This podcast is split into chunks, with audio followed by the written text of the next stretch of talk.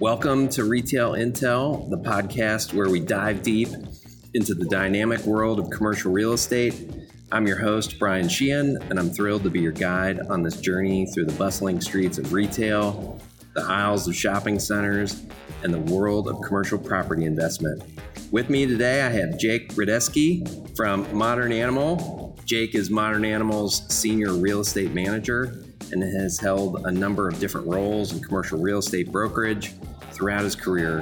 I'm excited to learn more. Jake, welcome. Thank you. Thanks for having me. Absolutely. I was excited you to accept the invitation and, of course, to learn more about Modern Animal. I guess first, before we go there, I wanted to hear about your background. I love to help one to learn about you know how people got into commercial real estate and hear about yeah. your journey and then how you got to modern animals so yeah no of course i uh, went to ucla and i was a uh, I was a history major and i always thought i wanted to be an attorney. And i was like well you know with history you're going to really learn how to read and write critical thinking and you know it's kind of made sense. I was also just i loved history and you know, i was like you know let's, let's just do that. And then kind of talked to a few lawyers when I was down the road in college, I think like my junior, senior year, and quickly figured out that was probably not the route I wanted to go down. But at that point, you know, it was a little late and didn't really know how to pivot and sort of started talking to like everyone I knew and parents of friends and just trying to figure out and find my own way and talk to enough people who were in commercial real estate and really didn't know anything about it going in. But you know, it's kind of the beauty of our industry. It's you just got to really, at its core, just be able to talk to people and be able to find your way. And finally, was able to land an internship my senior year as a as a mortgage broker, so more on the finance side, and I learned a lot. This was your senior year yeah, in college. Yeah, senior year UCLA. And so I was like working part time, going to school full time. I was on the rugby team. I was in a fraternity. I was just all over the place. And I loved it and uh, really learned a lot in that internship, but mostly figured out that you know maybe finance wasn't really the route I wanted to go down, but I really loved commercial real estate. Found it really interesting, and it's kind of cliche, but like it was just tangible, and I could understand it, and that helped opposed to talking about stocks and bonds and you know anything else. And yeah. you know, I was like, okay, I can actually I get this. So through that internship, then you know leveraged that into getting my foot in the door at CBRE and after like, I was up to like 15 interviews with CBRE, just kind of getting passed from person to person and just casual coffee conversations, interviews, finally found a really, really strong team and some great mentors uh, in the South Bay where I'm from. And they were retail leasing brokers and they didn't really care about my lack of knowledge in that space. They just said, hey, you know, you're a smart guy, you can work hard. They really showed me the ropes. And I was only at CB for, felt like a cup of coffee. I think it was like six or seven months. And we split off and founded our own boutique firm called Beta in the South Bay. I was there for about four years, focused primarily on tenant rep, but then doing also a lot of landlord rep. Really enjoyed that, but really loved working with tenants. Just thought it was fascinating, different strategies and the operations of it all. And really just wanted to kind of double click on that, learn more. And one of the brands I was working with was Modern Animal. Got in tight with their C-suite. You know, really loved the VP who had just joined them. You know, by the time I picked up that account on the tenant rep side, and was just kind of like why I, just love the idea. I grew up in suburban LA, but it felt like I was living on a farm. We had four dogs, we had cats, we had turtles, we had rabbits. I was just a huge animal lover and was just kind of like, why is no one else doing this? I mean, this is so smart. And overall, love the concept, love the brand, and it was just a mutual feeling. And they brought me over, and that was about a little over 18 months ago. And it's been a, it's been a great journey since then. So that's my journey from being a lost history major to now being this pretty niche role that you know I really love. It sounds like it. And it's, you know, this industry is so interesting and fascinating in so many different ways. But one of them is everyone's diverse background. Nobody's done the same thing. So right. hearing you talk about being a history major and then, you know, this journey that's gotten you here is really, you hear that a lot, yeah. it seems. And somehow that history background, I'm sure is good training for what you're doing now. But yeah, I used to say, you know, because people would ask me, "Oh, you're a history major," and you know, I was like, "Well, you got to be good at telling the story." You know, you're selling a property or you're pitching a tenant, you got to tell the story, and that's where the history part of it comes in. And I don't know if that's true or not, but people ate it up. So. There you go. That's yeah. interesting. Well, so that's a perfect segue then too into Modern Animal. A lot of our listeners won't be familiar with the brand, but Tell me more about Modern Animal. Yeah, so Modern Animal, we are really the next generation of the veterinary experience. We're a general practice veterinary group at our core, but from our physical brick and mortar clinics to the technology behind it, we're really making you know, pet care more human for veterinary professionals and pet owners alike. We are, you know, very mission driven, very tech focused, and overall, it's just recognizing that the veterinarian space or the veterinary medicine space is just antiquated and ready for change. So, yeah, how so? If you think about the veterinary medicine world and the vet industry, it's it's been around a long time. It's an essential service. It's very resilient business, and because of that resiliency, it's really hasn't had much innovation the tech isn't really there and there's a lot of nuances even with like scheduling and flexibility with you know its employees.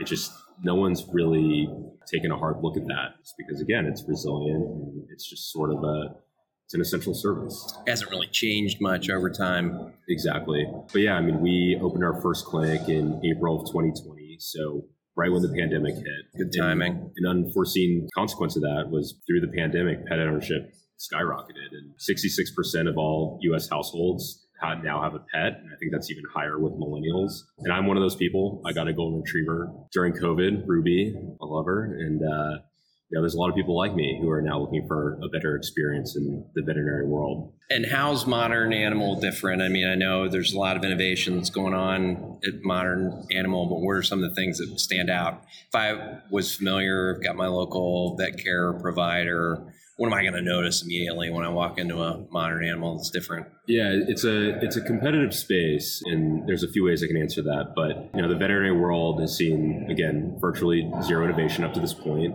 and so it's kind of a low bar, uh, so to speak. But you know, we've really built modern animal from scratch uh, with our care team as well as customers in mind. If you step into one of our clinics, it's pretty easy to see, you know, right off the bat, you can tell why we're different. They're beautiful, really well designed, first class build out. There's a big emphasis on transparency. Most of them you can walk in and see all the way to the back from the lobby. Whereas in comparison, a lot of vet clinics, it's just kind of you see the host, they take your dog in the back and they bring them out however long later with a big vet bill and you can't stay with them. But with us you know you can actually go into the exam rooms with your dog and be a part of the process. So it's just a big part of the experience that you know we're really focused on. And with that experience we have a friendly host who will offer you a LaCroix or a cold brew when you walk in. And yeah every step of the process for us is really fully integrated with tech, so on the back of house that we've developed in house and is proprietary to us. But more on the customer facing side, we have an app. Uh, you can do all your scheduling, you can see your medical records, you can access a personalized care plan. We can also have access to 24 7 virtual care. If you wake up in the middle of the night and your dog ate something it shouldn't have or it's in some sort of distress, uh, you can hop on the app and you'll get connected in real time with an actual professional. And you know, I've used it before as a dog owner, and it's it's really just the peace of mind. And we have international members who will never set foot in a modern animal, but they just want the peace of mind of having virtual care just a few clicks away on their phone. And I spoke to this earlier potentially, but we aren't a consolidator. So we aren't a private equity driven company that's rolling up existing clinics, slashing overhead, and just overall creating a working environment that can be detrimental to the people who work in those to work in the clinics. Again, and the animals, I guess, too, and, right? And the animals, yeah. So again, our founder, you know, Steven Eidelman, he came from a unique background of having experience in tech as well as the pet space. Sold his first company to Mars, spent time with them in their vet med vertical. And again, he recognized how antiquated the space is and saw the mental health crisis that's really plaguing the veterinary industry right now. Veterinarians have the highest suicide rate of any occupation. It's typically veterinarians and dentists, typically you know, one and two, which is incredibly sad. And you know, if you know a veterinarian, you know, you know that they're the most noble people that you've ever met. All they want is to be able to provide care to animals, and that's probably been their dream since they were five years old. Um, but they graduate school after four years with a ton of debt. You know, they're underpaid, there's just a lot of blockers in the clinic that prevent them from delivering the care that they that they want to deliver and uh, you know that again has been pretty exacerbated by private equity consolidation um, just because when they get their hands on something it's about squeezing revenue and cutting costs and that's again often at the detriment of those in the clinic it's fascinating. So many things that I want to dive into more there. But I guess going back, hearing you describe the experience and the model, it's so much more omni, I guess, than I would have imagined. Yeah. A lot of the things, you know, maybe don't sound totally novel and groundbreaking that we're doing, but the reality is is that a lot of the legacy groups that have been in the vet med space for forever, they're not doing any of these things. And it's just again because it's a resilient business they just have not had a need to innovate. But the world's changing, and so are consumer habits, and you know we're here to to meet that. Sounds like you know so much about the inner workings of you know vet care clinic. You clearly have a passion for animals, and one of the I guess questions I have is, and it has to do with. Uh, so I'm picturing my vet care provider, kind of a mom and pop, you know, quote unquote, local clinic, there's not a lot of the other offerings that you're talking about that come with, you know, being a modern animal customer. You call them customers or members. Members. Yeah, we're, we're, we're membership, membership driven. Yeah. Yep. Yeah. And what's the membership model? So in LA, the membership is 199 a year, and with that membership, there's no exam fees. So the average exam fee in LA is probably 80 to 90 dollars per exam. So you bring your dog in twice, pretty much pays for itself. But then again, with that membership, you get access to our app, which has all no brainer. Yeah. Yeah. How many members? Oh man, we are. I think we're north of twenty five thousand now across the entire company. It's probably more than that. That's probably an outdated number, but yeah, we just opened our 16th clinic. So yeah, I mean, it, it's growing every day. And they're all corporate. Yes, locations. Yeah, 100% corporate. Is franchising uh, part of the it's, future? No, it's not on the horizon. Okay. Um, our ultimate goal is to is to go public. So you know we're really focused on this corporate growth. Is there a goal for when you guys want to go public? There is. You know, I, I think it might be a little bit of a moving target, but yeah, I mean, I we have some we have a few years ahead of us before that. How big is the typical clinic? I would say our size range right now is 2,800 to 4,000 square feet. Sweet spot really being about 3,500. That's where you really want to be. It's 3,500 if yeah. you can find it. Yeah, that's our. That's probably our most efficient layout uh, for our programming. I mean, we we fit exam rooms, a surgery suite, a dental suite, pharmacy, doctor's offices, a treatment floor, lobby. We have a quiet room which is kind of sad, but it's a it's a room for if you know you get up put your dog down. It's completely soundproofed. It's in the back, so you can kind of leave out the back door, so you don't have to walk back to the clinic. But you know, it's just another one of these sort of subtle, but you know, what I think is a thoughtful design aspect that just differentiates us. Yeah, I've had to do that. That was one of the toughest things I've ever oh, yeah. gone through, and so the attention to detail, having that, you know, I guess option should you ever need it. I think yeah. that's that's really important. So 16 clinics open now. What's the growth plan? How many are going to open this year, next year? Yeah, so we tripled our clinic count this year. We started the year with six. We're going to end the year with 18. Congratulations, um, that's great. Yeah, thank you. Yeah, it's been really exciting. And then for 2024, we have 12 ahead of us in 2024, and that includes our first locations in Denver, Atlanta, Phoenix, and Houston, and then 12 more in 2025. So about 12 per year. Denver, Atlanta, Phoenix, and Houston. Yeah, and we opened growing where the growth is. Yeah, no, we love these growth markets. Just young people moving there. They have dogs or cats, and you know they get there and they Google where should I take my animal? You know, best uh, you know veterinary group in X market, and we hope to pop up as number one. So over five years, how many are you know five years down the road? How many are going to be open? You know, if we do twelve per year, we'll be at probably seventy and eighty by then. Okay, twelve per year. Focus markets are going to be a lot of those same areas. Where else would you be looking for yeah, so I mean, very active across California, whether it's the Bay Area, still doing deals in LA, Orange County, San Diego, in Texas. We just opened Austin and Dallas this year. Like I said, Houston next year, and then signed leases in Atlanta, Denver, Phoenix. Uh, but sort of at this stage in our growth, you know, nothing is really off the table. We're kicking tires on pretty much every major MSA across the country. Who are you looking for to be around? Who do you like co-tenancy wise?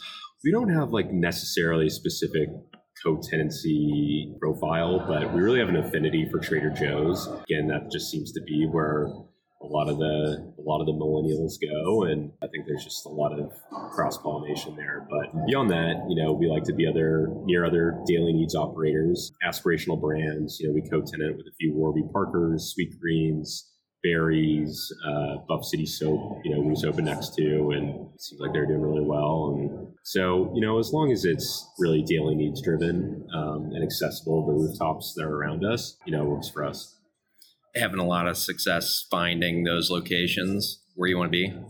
Yeah, Does it seem like there's a lot of opportunity out there for. De- definitely depends on the market. You know, some of these high growth markets, like again Phoenix and Denver and you know Atlanta. We're looking. We've been looking at Nashville recently. Those are tight markets. I mean, there's just a lot of brands that would love to be there, but the development is not really caught up yet. So it's tight. You know, I think Phoenix just hit like all-time low availability rate, three point something. So it's a little bit of a needle in a haystack in some of these growth markets, but you know we're uh, we're finding success. We were talking before we started. You're on the road a lot. You're yeah. touring markets. What are some of the things you look for physically at a property? You show up to a center. Kind of what do you want to see there? What are some things that jump out at you? Yeah, well, luckily we're pretty agnostic to the type of retail. We'll do ground floor mixed use. We'll do grocery anchored. We'll do single tenant power centers. At the end of the day, it's just it's really all about convenience. I always tell landlords and brokers, you know, you have to imagine you have a 150 pound dog that's sick or injured, and you got to get it from your car to our store to our storefront as seamlessly as possible. So some of those retail real estate fundamentals really hold true for us. You know, parking, access. We really try to stay away from subterranean parking or you have to take an elevator or it's just a long customer journey that you'll find in, you know, some lifestyle centers. Uh, it's just really about convenience at the end of the day. And I think from a physical standpoint, that's the biggest thing for us. Out green space, you need to be near a park or you need to have access, right? Not necessarily. Know. It's a it's a nice to have, not a need to have. Okay. Yeah. How about your build out? You know, is there anything unique to it in terms of electrical, additional HVAC needed? There are some intricacies there. To keep it simple, we use a, a DOAS unit as our HVAC system. So it's pumping in fresh outdoor air, uh, which kind of goes into some mitigation efforts related to specifically odor. And then for electrical, we require 400 amps, which we're able to find most of the time. You're not having to upgrade those or work with the landlord to upgrade those? We've had to do a few upgrades. We used to require 600 amps. That was that was pretty challenging. But you know, again, it's part of our site selection, and we're looking at costs and budgets plays a big factor. And you know, I think in some markets it takes like six or seven months to get a new panel. So it's all things you have to consider when you're looking at a new site. Yeah, get it. I would think getting it down to 400 amps is a big win. It was huge. Yeah. Upgraded like water line, use a lot more water than maybe the typical. Not necessarily. I think we can usually work for with like an inch or inch and a half, but we don't run into that too often. Are there any particular you know demos socioeconomic you need to be near schools families what's the yeah so profile I, yeah so i always like to say you know our customers probably between the ages of 25 and 40 they probably work in tech or something probably white collar and you know they eat lunch at Sweetgreen they wear warby parker sunglasses probably drive like a Tesla Model 3. They probably rent or are a first time home buyer. Think about, you know, you're pretty far along in your mortgage and you have two kids and you're pretty established. Finding a new vet is pretty pro- is probably pretty low on your to do list. So you know we like to skew a little bit more towards renters. And yeah, at the end of the day, you know density and age are probably the two biggest for us. We like dense trade areas. Again, skew younger, high percentage of renters, and you know we like millennials and just because they're used to using their phone to do things and they're more comfortable with pulling up an app to schedule their dog's veterinary appointment, whereas other generations are used to calling. And it's just sort of in line with, with who we are. Yeah, I mean, that all makes sense. The sweet green Tesla Model 3 yeah. renter, first time home buyer, it, it makes perfect sense yeah. when you lay it out that way. Mm-hmm. I guess going back to what you're looking for, it sounds like you don't have to have an end cap. You could take an inline space, depending on the real estate. Yeah, again, we're pretty agnostic, and even sometimes we prefer inline. Again, just about convenience and being near convenient parking. You guys had any issues with exclusives, use restrictions, other things that have kind of popped up when you're looking for real estate? Not too much. I mean, the PetSmarts and Petcos of the world will probably exclude us. That hasn't limited too many opportunities. One I ran into pretty recently was, you know, we've gone into a few other, you know, co-tenants with CVS or Walgreens or Rite Aid, and they have a pharmacy exclusive, but it doesn't carve out its human pharmacy. And we have a animal pharmacy. We've had to get in a few waivers on that, which is obviously never an issue because we're not really competing with them. But that's just one of those nuances. It sounds like you've been able to get those waivers. yeah, we're we have a we're batting 100 percent on that. Uh, Congratulations.